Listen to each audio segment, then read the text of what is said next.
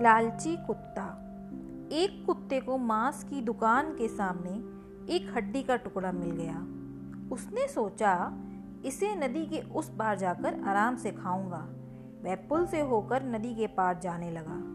पुल पार करते समय नदी के पानी में उसने अपनी परछाई देखी और उसे दूसरा कुत्ता समझ लिया। दूसरे कुत्ते के मुँह में हड्डी का टुकड़ा देखकर उसके मन में लालच आ गया। उसने सोचा कि दूसरे कुत्ते की हड्डी का भी टुकड़ा क्यों न ले लूँ। इसके लिए वह पानी में दूसरे कुत्ते पर गुर्राया।